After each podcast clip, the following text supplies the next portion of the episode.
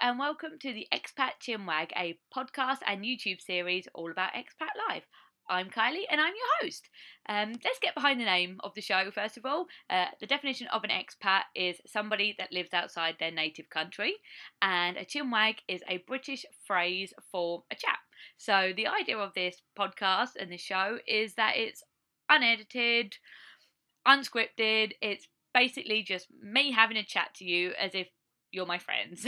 um, there tend to be on social media a lot of like air around that if you live abroad you're living the best life and everything's brilliant and sunshine and rainbows but in this podcast i will be sharing like the ups and downs the things that people don't always think about or consider behind expat life um, a little bit about me. I come from Essex, just outside of London in England, UK, and I've been living in Iowa, USA for around three years now on a green card.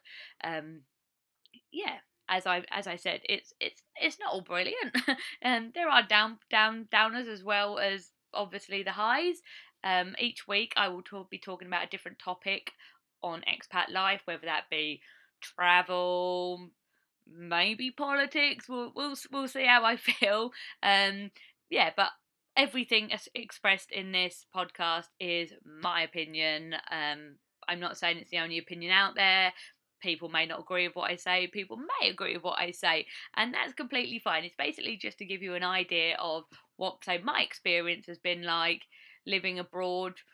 Some of you may be able to relate to some of it. Some of the things I say may be like, oh, I didn't know it was like that. But yeah, just to kind of give you a general idea on different aspects of what it's like to live overseas, 4,000 miles away from your home. So yeah, I hope you can join me on this journey. Um, there should be a new podcast every week at the moment.